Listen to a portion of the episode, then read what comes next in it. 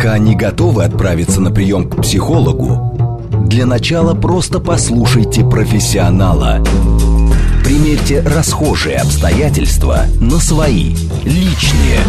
Программа предназначена для лиц старше 16 лет. Личные обстоятельства. Дорогие друзья, с вами Вероника Романова. Это программа «Личные обстоятельства», где все самое важное мы обсуждаем вместе. И вот сейчас, мне кажется, на фоне множества стрессов пришло время поговорить о любви. И это не только про отношения в паре, это и про отношения детей и родителей, про отношения коллег, друзей. Э, многим из нас уже довольно долго и давно хочется почувствовать любовь. И самое, что интересное, парадоксальное, нам ее транслируют. Но не каждый из нас а, может это почувствовать, не каждый из нас слышит другого, потому что мы, оказывается, в буквальном смысле говорим на разных языках любви. Сегодня их и будем обсуждать. Что это значит? Обсудим. А, пишите ваши вопросы. СМС-портал плюс семь девять пять четыре восьмерки девять четыре восемь. Телеграмм для сообщений говорит и Москобот. И прямой эфир восемь четыре девять пять семь три семь три девять четыре восемь. Звоните, поговорим. И не забывайте, что нас можно не только слушать, но и смотреть нашу трансляцию ВКонтакте, например, в нашей группе.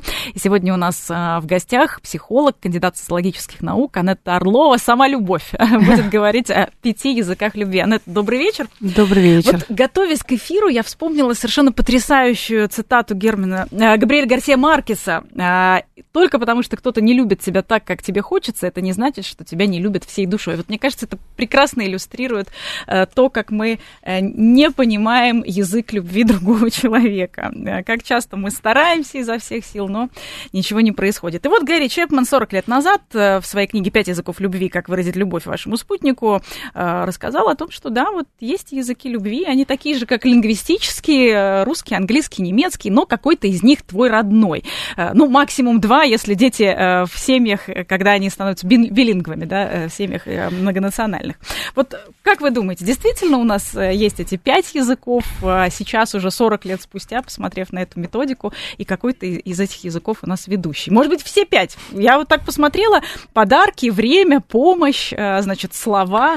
Все пять мне вполне нравятся. Да, мне кажется, что это очень такая, такой, такая хорошая классификация именно языков любви, потому что а, мы говорим о том, что язык подразумевает средства общения и средства выражения. То есть а, мы говорим о том, что у нас у всех, во-первых, любовь у каждого, она тоже может быть разной, а средство выражения этой любви тоже может быть разное. Поэтому а, вот если мы говорим про языки любви, то я совершенно согласна, что а, для кого-то это забота, именно э, инвестиции своего времени, своих усилий. Для кого-то это постоянный телесный контакт, Ой, например, прикосновения, да. обнимашки, все такое. Для кого-то это язык именно такой вербальный, то есть слова, слова одобрения, слова похвалы, слова восхищения, там, опять же, не обязательно устные, письменные, например. Мне кажется, что сейчас вот этот язык слов, он очень бурно э, распространяется посредством всех мессенджеров. То есть а каким образом а, формируется, скажем так, ведущий язык а, в детстве или уже а, а, если мы посмотрим на, опять же, соцсети, на то, как мы общаемся сейчас в основном в переписках, практически без личного э, внимания друг к другу, и, конечно, вообще отношения любви, они очень сильно зависят от социального контекста. То есть вот а, как бы вроде бы кажется, но при чем тут любовь и социальный контекст? Но дело в том, что а, несмотря на то, что это такое э, именно чувство, это такое постоянное, достаточно глубокое чувство, у кого у кого-то, правда, не глубокое, а просто чувство. У кого-то это легко проходящие эмоции, но называет это любовью. Но, несмотря на это, с течением времени все время меняются эти формы любви. Например, в свое время было очень модно иметь рыцарскую любовь. Да, рыцарская любовь подразумевала, что дама сердца, она должна была быть несвободной, с ней невозможно было быть. Можно было только восхищаться и страдать. И страдать. И вот мы говорим о том, что да, вот такой способ любви. Ради нее совершать подвиги, никогда ее не обладать, ее идеализировать, проецировать на нее там, собственные фантазии и при этом э, ну, восхищаться на расстоянии. Вот такая была любовь когда-то. Сейчас такая любовь, что, э, опять же, все гораздо проще, и в том числе отношения любви меняются. Они ничуть не хуже, чем были тогда. А они просто другие, потому что... Более экологичные, наверное, да? Они... Какой-то общий, общий тренд на то, чтобы не страдать, не изводить себя и партнера. Вот это звучит сейчас довольно часто. Да, потому что люди стали гораздо больше знать, они э, обладают э, большим количеством инструментов, и то, что раньше было недоступно к знанию, то есть человеком что-то происходило, но он не мог понять, что с ним происходит, он полностью был в этих переживаниях. Сейчас человек понимает, у меня зависимость любовная, стадия такая-то, тяжело переживаю разрыв. Дальше он начинает в эту сторону смотреть, через некоторое время ему как минимум, э, да, он уже как в какой-то степени владеет ситуацией. А дальше он еще пару статей прочитает про абьюзеров, пару статей про нарциссов, и даже не важно, что его партнер никакой не нарцисс и никакой не абьюзер. Но он говорит, так, все правильно сделал, что разошелся. Он был нарцисс, он был абьюзер, он меня любимое слово, обесценивал, он меня подавлял, пошла-ка я к другому. Да, Поэтому и вообще была меняются. виктимизация, да? Вик, полная виктимизация, газлайтинг, вот да. модные слова. Да, да, да. Поэтому сейчас, конечно, э, свободнее отношения, и больше люди заточены под то, чтобы отношения для удовольствия. Вот если, опять же, в советское время берем э, отношения любви, какие они были? Совместное героическое преодолевание трудностей. То есть бежишь бег с препятствиями, но при этом с эйфорической улыбкой. Mm-hmm. То есть и вот пара вместе жили в первую очередь для того, э, для того, чтобы как бы справляться с трудностями. Нынешнее молодое поколение, оно как бы говорит, слушайте, а зачем мне эти трудности? Я бы хотела бы быть в паре э, и с другим человеком для того, чтобы э, хорошо жить а не плохо. А если я буду с ним жить хуже, чем без него? Плохо я могу и без него. Да, да. Зачем, зачем мне плохо с ним? Да, это вот действительно такая трансформация, и это экологичная а, трансформация наших отношений. Но вот если мы говорим про языки любви, а, действительно ведь очень часто один э, старается, из кожи вон лезет, действительно. Я же для нее все. Наверняка у вас на приемах э, такие Постоянно. пары встречаются. А ей вот совершенно нужно что-то другое, или наоборот, ему. И вот, э, например, он меня не хвалит. Он не говорит, что я хорошо выгляжу. Ну, вот у меня прямо сегодня пример, кейс из прямо с работы, вот сегодня. А, женщина а, приходит э, красивая, интересная, говорит, я все-таки, наверное, с мужем жить не хочу, потому что он меня не любит. А, и, ну, и когда мы исследуем, да, там он все время как, после каждой ссоры он старается со мной э, наладить отношения, но когда он виноват, он сразу же начинает проявлять сексуальную активность. То есть вот я понимаю, что ему кроме этого ничего не нужно. И если я ему отказываю и говорю, что нет, то он разворачивается и говорит, ну понятно, э, и сколько еще мне так терпеть? Ну ладно, если ты не хочешь, я пойду себе молодую найду. Вот им там по 40 лет, значит, она на это смертельно обижается, а, значит, перестает с ним разговаривать, он, через некоторое время виноват опять подбегает и пытается наладить отношения, опять же, с той же самой э, эффективностью и по тем же самым рельсам. С тем же предложением. Да, с тем же предложением. А, и вроде бы, э, на первый взгляд, он выглядит, ну, как-то странно. А, ну и на второй тоже. Но... А с другой стороны, сколько женщин в браке мечтают, чтобы мужчина действительно желал свою супругу и сам приходил, скажем так, да, с, с да, проявлял эту активность. А все дело в том, что он по своему э, складу, он э, доминантная его психическая функция это экстравертное ощущение. Проблема заключается в том, что человек вообще живет свою жизнь, опираясь на ощущения. Ощущение это то, что в данный момент он чувствует. Вот мы с тобой сидим, да, и вот тут такое приятное, э, ну, прохлада. Вот обязательно человек с экстравертным ощущением, он это заметит. А вот если бы здесь бы, допустим, было бы душновато, то он обязательно бы стал бы кривиться и говорить, ой, душновато. Вот такой человек, э, когда у него э, чувство к женщине или к мужчине, первым делом ему что хочется сделать?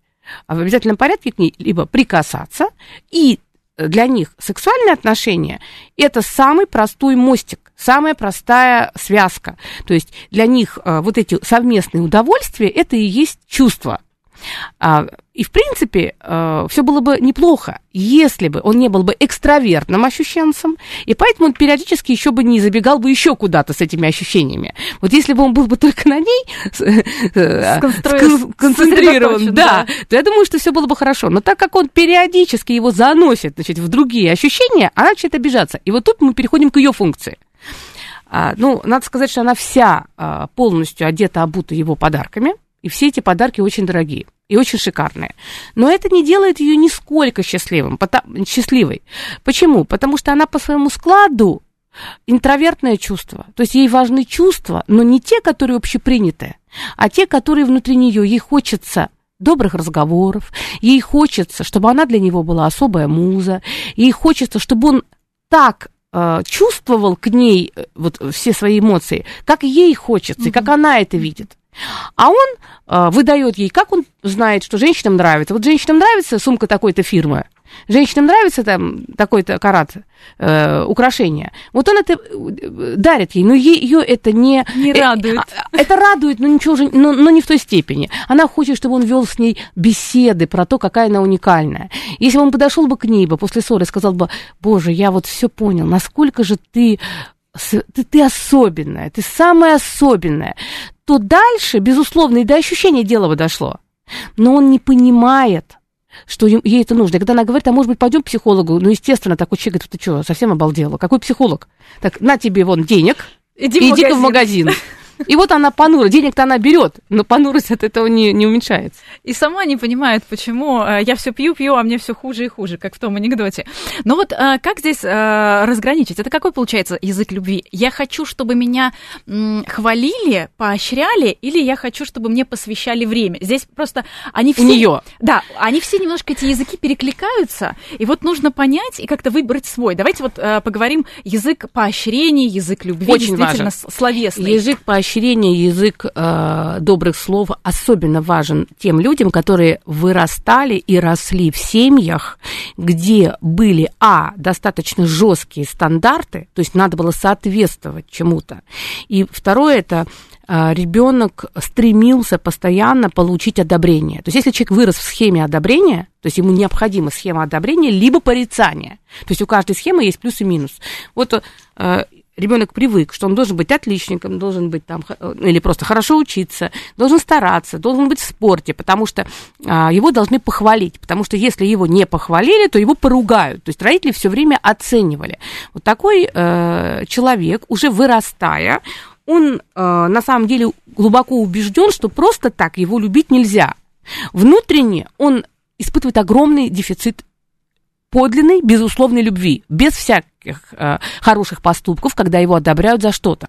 Но... Просто так, за то, что он есть. Да, но так как этого у него нет, он начинает э, изо всех сил стараться получать это извне. Такие люди могут, куда бы они ни пришли, очень хорошо работать, чтобы их хвалили. С кем бы они ни общались, начинают сразу очаровывать, чтобы люди к ним располагались. С партнером они будут так выкладываться, стараться, ну так стараться, буквально на цыпочках стоять, чтобы партнер понял, какие они замечательные. Все это ради вот этого одобрения. Но вот если попался партнер, у которого, например, схема недоверия, и он все время подозревает, то чем больше этот будет стараться, чтобы тому угодить и получить свой язык любви, что тебя mm-hmm. похвалили, тебя mm-hmm. одобрили, ага. тем что больше тот будет... Нахва... Что-то ты натворил, что ты такой хороший. Именно, другой будет э, э, э, все больше подозревать, и более того, а, очень часто в отношениях срабатывает зависть. И тогда этот старается изо всех сил, а тот начинает выискивать недостатки. И вместо того, чтобы хвалить партнера, который из всех сил старается, а, он, он еще начинает его как бы ну, находить какие-то изъяны. И вот это анти, антилюбовь. Потому что для человека, который живет в схеме одобрения, а, когда ему важно вот это слова слышать, если он сталкивается с кем-то, кто его критикует, это то у него начинается... Токсичная сниж... среда. Это токсичная среда, у него снижаются эндорфины, он начинает чувствовать себя хуже, и потихоньку у него начинает э, это чувство любви уменьшаться. Не у всех. Не у всех, но, в общем-то, это верный способ. Один из всадников вот этого вот любовного апокалипсиса – это постоянная критика.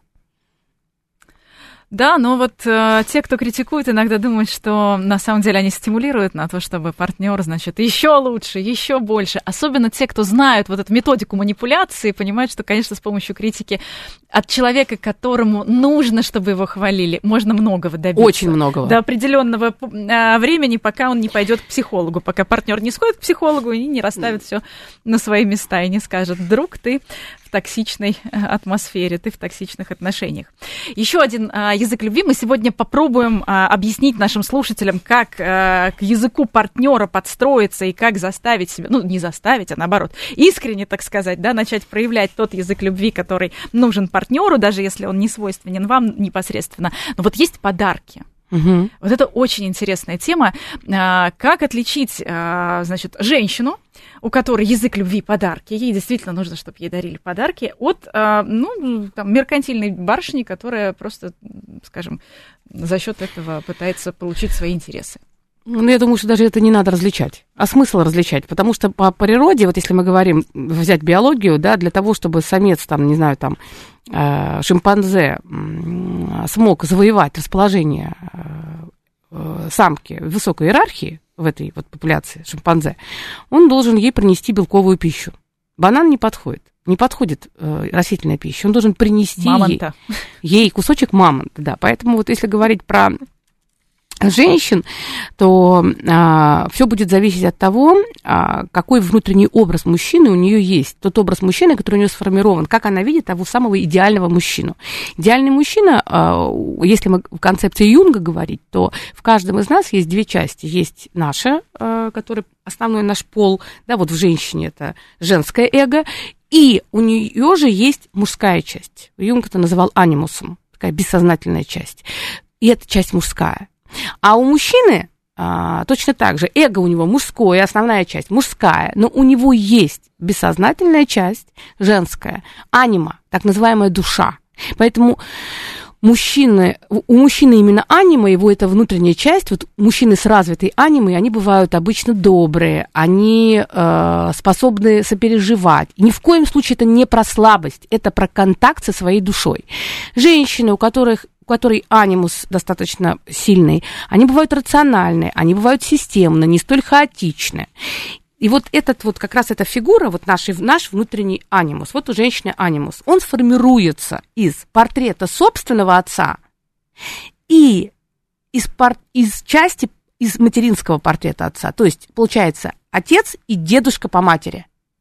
Вот из этих двух фигур бессознательно в процессе во-первых, растет мать, ее воспитывают, потом растет девочка, ее воспитывают. Вот из этого формируется бессознательный образ мужчины, каким мужчина должен быть.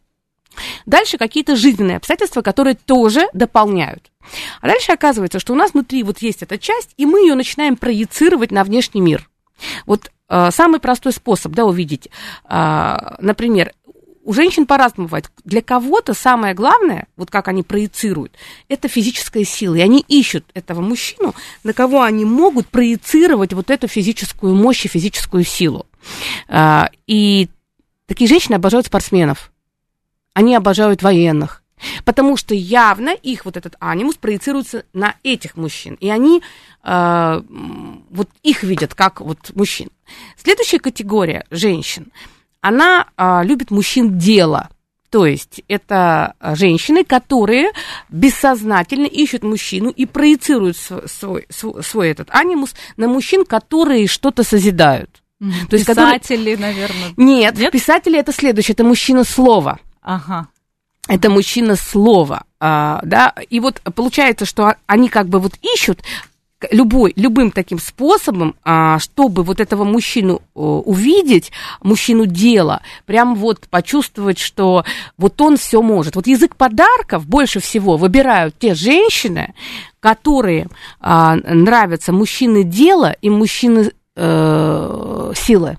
Угу, угу. Вот то это есть, бизнесмены, бизнес, да, руководители, спортсмены, спортсмены. То есть вот те, кто могут захватить ресурс, и мне дать. И для меня это будет означать, что я крутая, что я тоже занимаю свое место в этой иерархии среди самок, среди женщин. Это язык, который может говорить не только о меркантильности, а о том, например, что самооценка женщины напрямую зависит от того, насколько э, мужчина в нее инвестирует денег. Она будет меркантильна не потому, что она жадная, а потому что когда-то, опять же, мы опять делаем связку с социальным контекстом. Она, например, росла и воспитывалась в той культуре, когда говорили, что самая крутая э, судьба для девочки это содержанка, например, в 90-е годы, mm-hmm, mm-hmm. а для парня это бандит.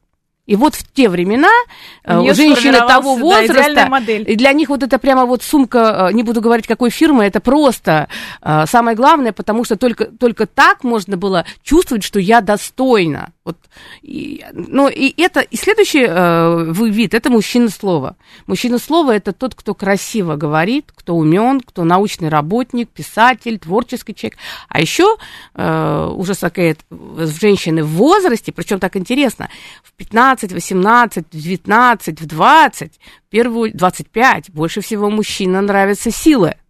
С 25 и постарше больше всего нравится мужчина дело.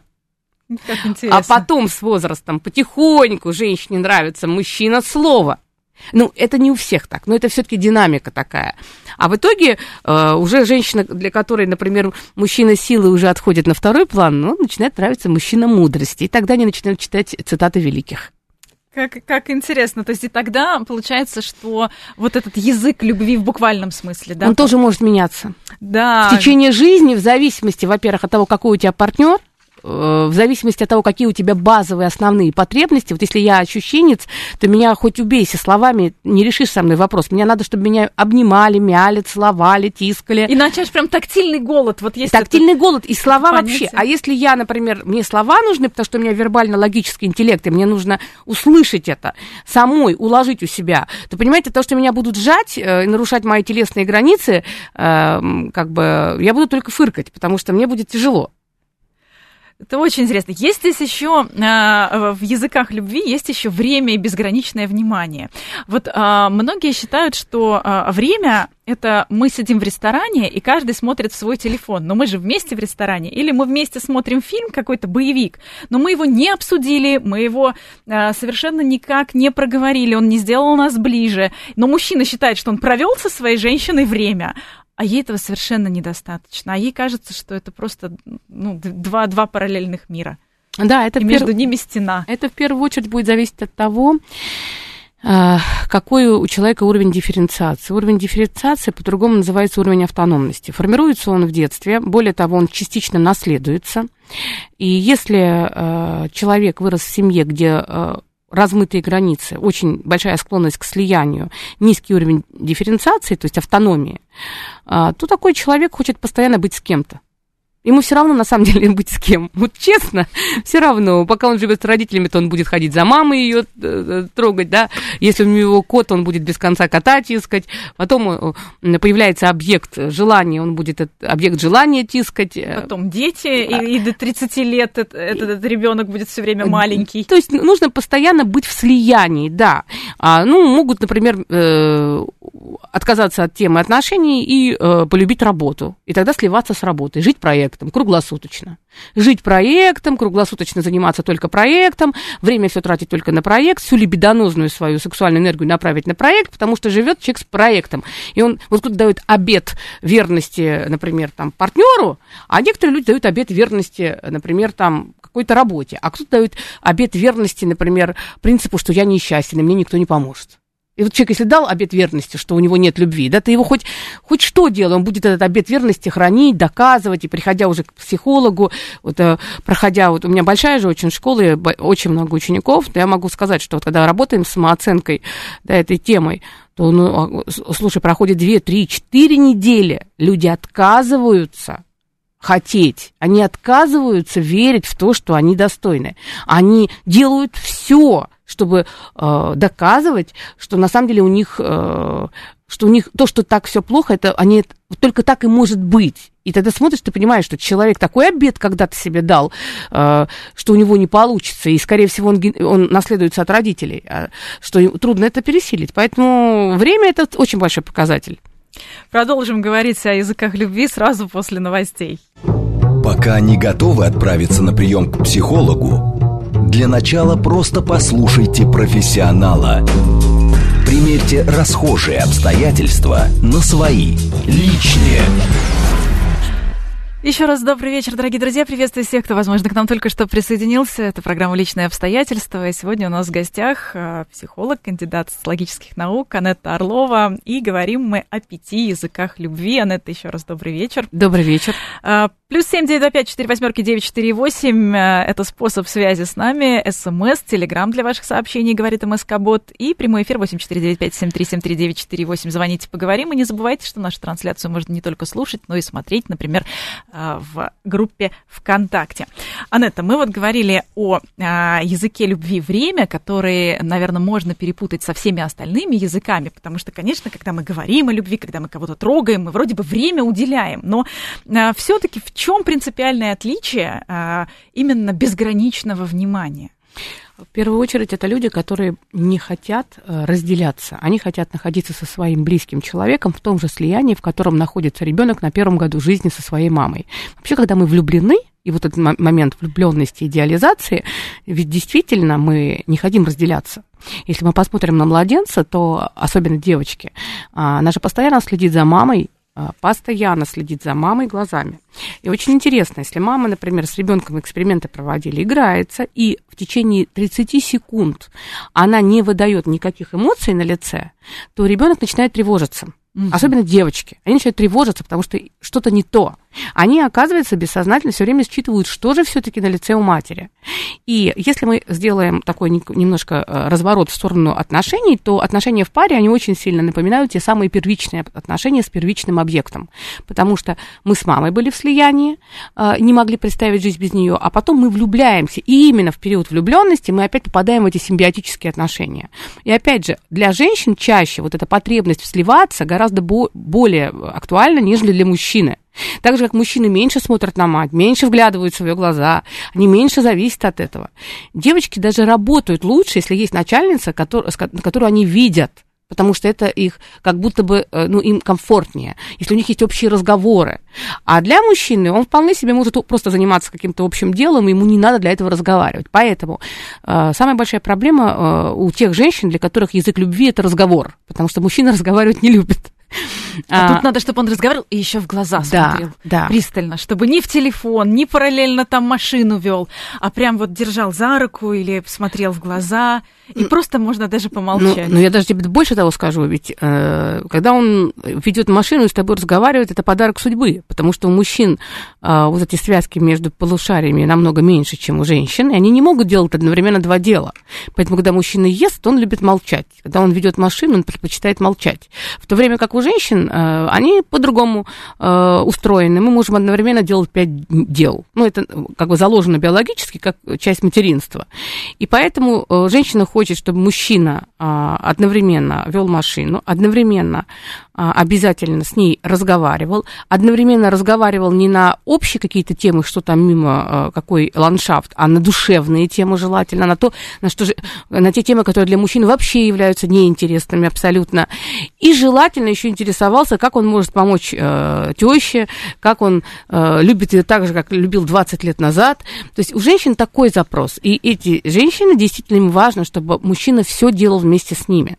Точно так же есть мужчины, для которых язык любви это чтобы женщина занималась только им. То есть, ну, в принципе, мы говорим о том, что у человека сниженная автономия, он либо должен слиться с кем-то, это такой мягкий вариант, а более жесткий поглотить кого-то. Например, мужчина, который не терпит, чтобы жена работала не терпит, чтобы жена ходила там а, к своим родственникам. Она все время должна быть дома. Что это, если не язык любви, время?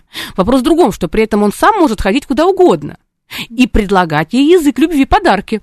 Ну, это такой, конечно, абьюз. Это, с одной стороны, абьюз, а с другой стороны, это бартер, то есть, вот понимаешь, все будет зависеть от того, насколько ей комфортно или некомфортно. Вот если у нее язык э, любви подарки, то ей будет очень, очень комфортно. комфортно. Вот это, конечно, идеально встретить кого-то, с кем языки любви уже на базовом уровне совпали. Одному нужно одно, другому другое, и все прекрасно. Но вот мы сегодня будем учиться подстраиваться.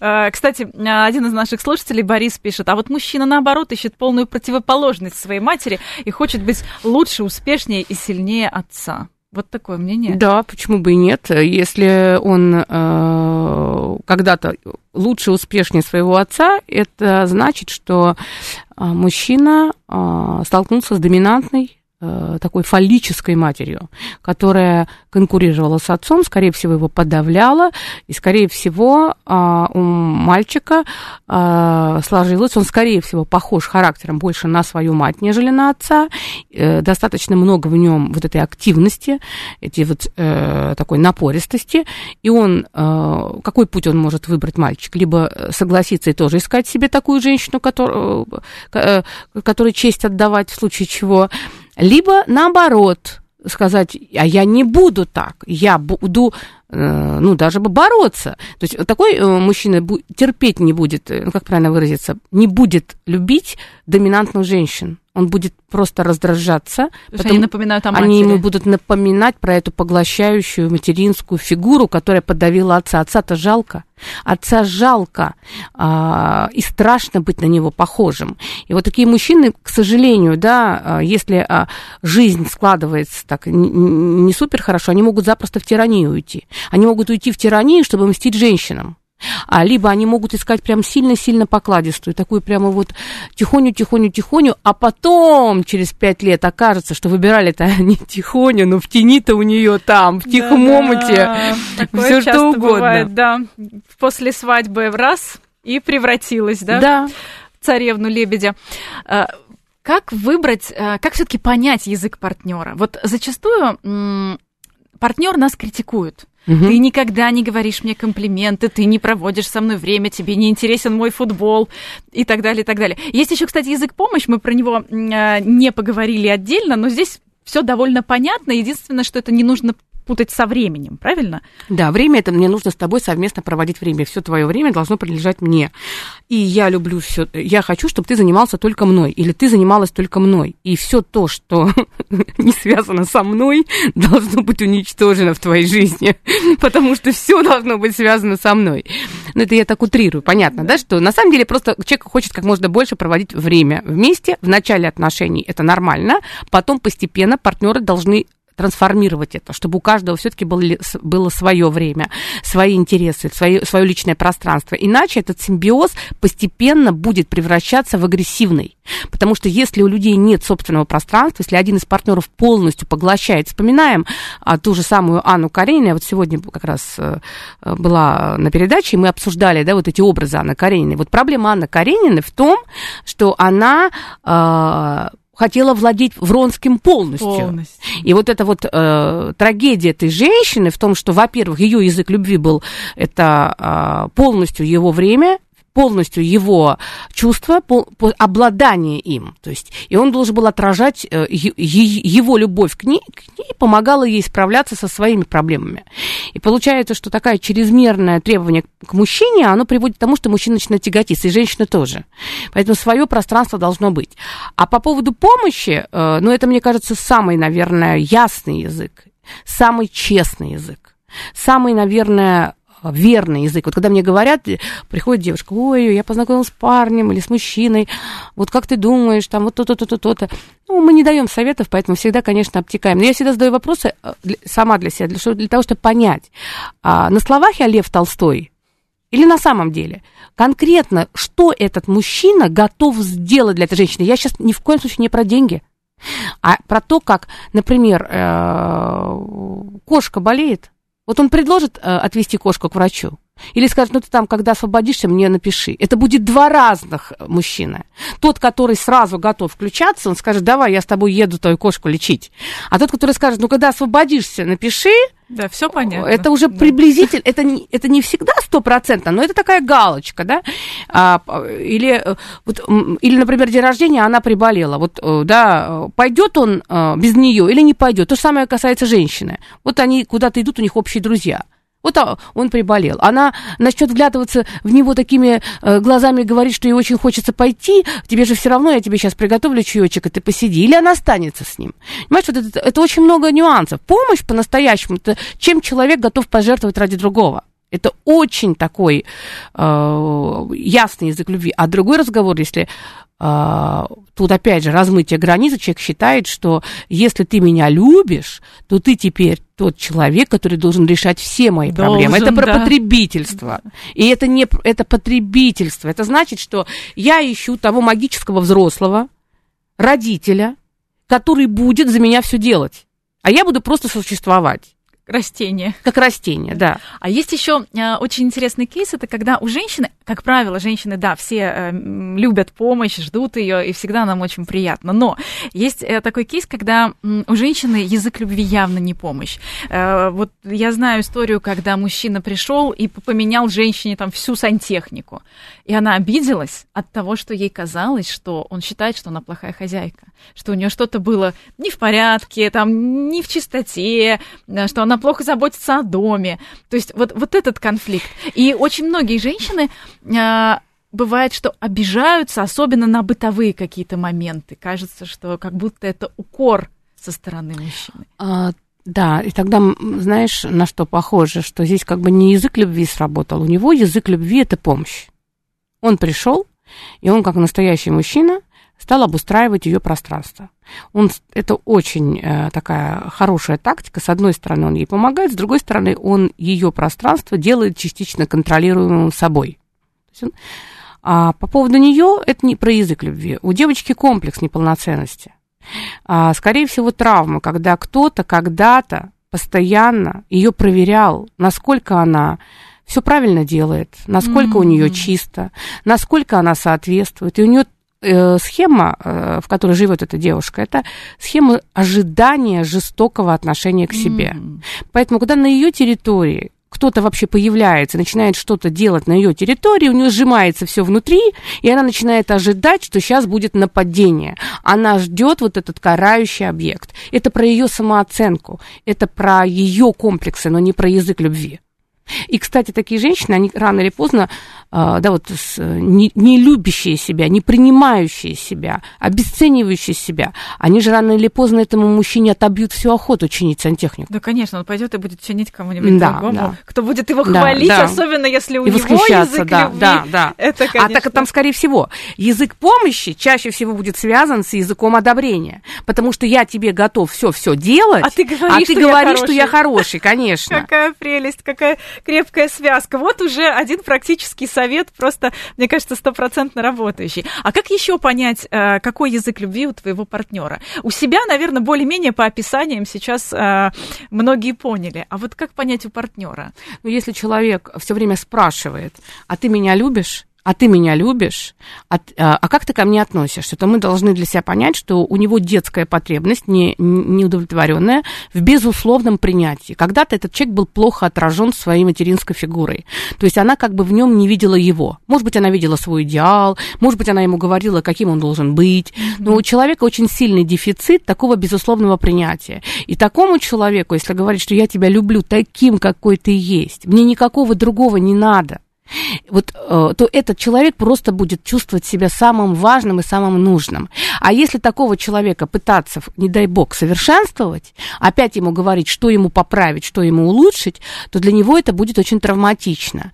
То есть, э, вообще, я хочу сказать, есть универсальный. Я бы вообще предложила бы сочетать. Почему? Потому что язык э, слов, да, стопроцентно рабочий инструмент в любом случае, потому что хотим или не хотим, речь это то, что что а, дано человеку, и благодаря речи он завоевал весь мир. И поэтому, конечно, как же можно от этого инструмента отказаться, если он, мы им так великолепно владеем.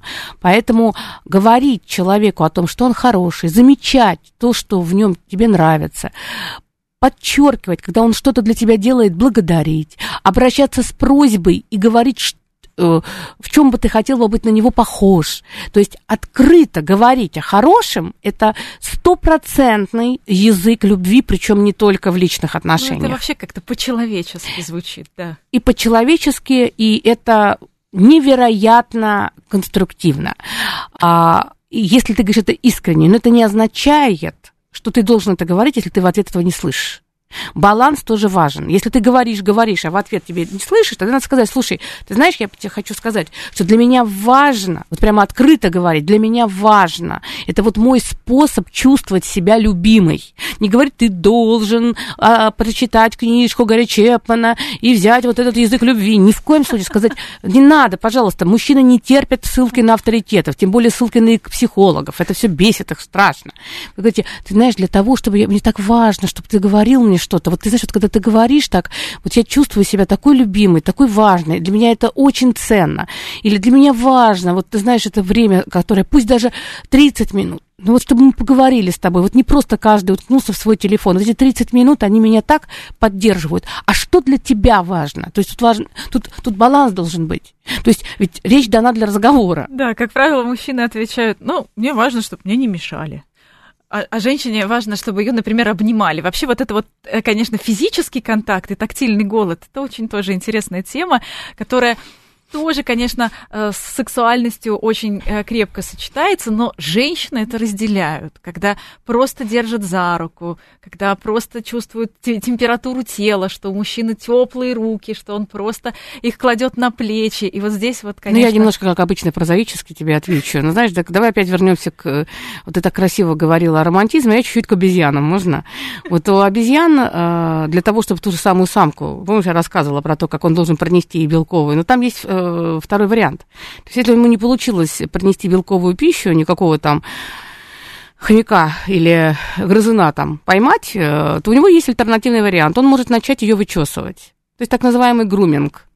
Вот если она разрешит ему там его вычесывать, он вычесывает, вычесывает, и она его вычесывает, вычесывает. Это они так друг другу знаки внимания. И это совершенно не всегда связано с сексом, абсолютно. Поэтому вот это вот вычесывание, оно подразумевает, что налаживается контакт. И люди, которые друг друга способны вычесывать, я имею в виду словами, хвалить друг друга, они растут по лестнице карьерной. И то же самое, люди, э, женщины, для того, чтобы они почувствовали, что это мужчина, который, с которым ей безопасно и которому ее тянет. И тоже очень важно вот это предварительное такое тепло, вот так называемый груминг, потому что это в природе заложено. Тогда женщина начинает чувствовать, что этот мужчина, он в нее что-то инвестирует и потихоньку-потихоньку она располагается. Если мужчина э, пришел, увидел, победил, ну, э, это не всем подходит. Действительно. Ну и, и такой вот еще вопрос. Анетта, все языки любви прекрасные, замечательные. Вот мне кажется, что так сложно выбрать какой-то один ведущий. Вот, наверное, есть такие люди тоже, которые не могут выбрать. Вот хочется всего и сразу. Но как э, партнеру-то выжить в этих условиях, когда э, ему или ей нужно просто все, и время, и подарки. Ну, наверное, тогда надо просто подумать о том, что ему надо не языки любви учить, а чуть-чуть снизить свой эгоизм. Это гораздо более эффективно. Вот. И это первое. А как это сделать? Это задаться вопросом не что мне, нужно мне в отношениях, а что бы я могла бы дать другому человеку. Вообще, как только мы задумываемся об этом, а что я могу дать другому, возникает прекрасный баланс. А вот если я, например, склонна давать и раздавать себя ради одобрения, ради того, чтобы меня не отвергли, тогда наоборот, мне нужно задаться главным вопросом, а что я хочу в этих отношениях, а что здесь для меня. Вот каждый должен оценить свои отношения в первую очередь даже не столько по языкам любви, сколько по балансу, кто кому больше дает. Пусть это в перемешку будет, вот этого, этого, этого. Но вот если только ты даешь, то в одну сторону трубопровод не работает. Надо просить обратно что-то. Если только тебе дают, то тоже получится, что контакт начинает разрушаться. А в принципе, мне кажется, что каждый знает, что для него важно. Какая у вас самая главная потребность? Вот та потребность, которая самая главная, а, вот тот язык любви и будет доминантным. Да, это, конечно, очень красиво. Но здесь еще вот какой у меня а, вопрос. А, люди, у которых э, совпадают языки любви, на, насколько это успешные пары? То есть, э, например, язык слов, язык времени. Насколько эта пара вообще жизнеспособна? А, или они будут только друг другу говорить о любви, а работать, а работать кто будет? Не, я думаю, что когда у людей схожий язык любви, это очень хорошо и комфортно. А, почему? Потому что они друг друга понимают с полуслова. Но язык любви, это же, опять же, это же не сама любовь. Ведь мы можем как-нибудь с тобой поговорить о типах любви. Это чуть другое, потому что это язык любви. Как мы передаем сигналы, да через что мы чувствуем, что нас любят. Язык любви это через что мы чувствуем, что нас любят, и через что мы понимаем, э, что мы любим. Но на самом деле э, все гораздо э, сложнее. Я думаю, что нельзя точно сказать, что вот если язык одинаковый или если язык не одинаковый, то я бы сказала так, что если люди друг друга совсем не слышат, совсем разный язык любви, то могут быть проблемы. А вот если одинаковый язык, то может быть и хорошо. Обязательно поговорим еще о типах. Сегодня, мне кажется, мы довольно исчерпывающе поговорили о языках любви. Э, Аннета Орлова, психолог, кандидат социологических наук, нам протранслировала просто любовь, э, что называется, по максимуму. Спасибо, Спасибо огромное. спасибо. Обязательно поговорим о типах любви. Это программа «Личные обстоятельства». До встречи через неделю.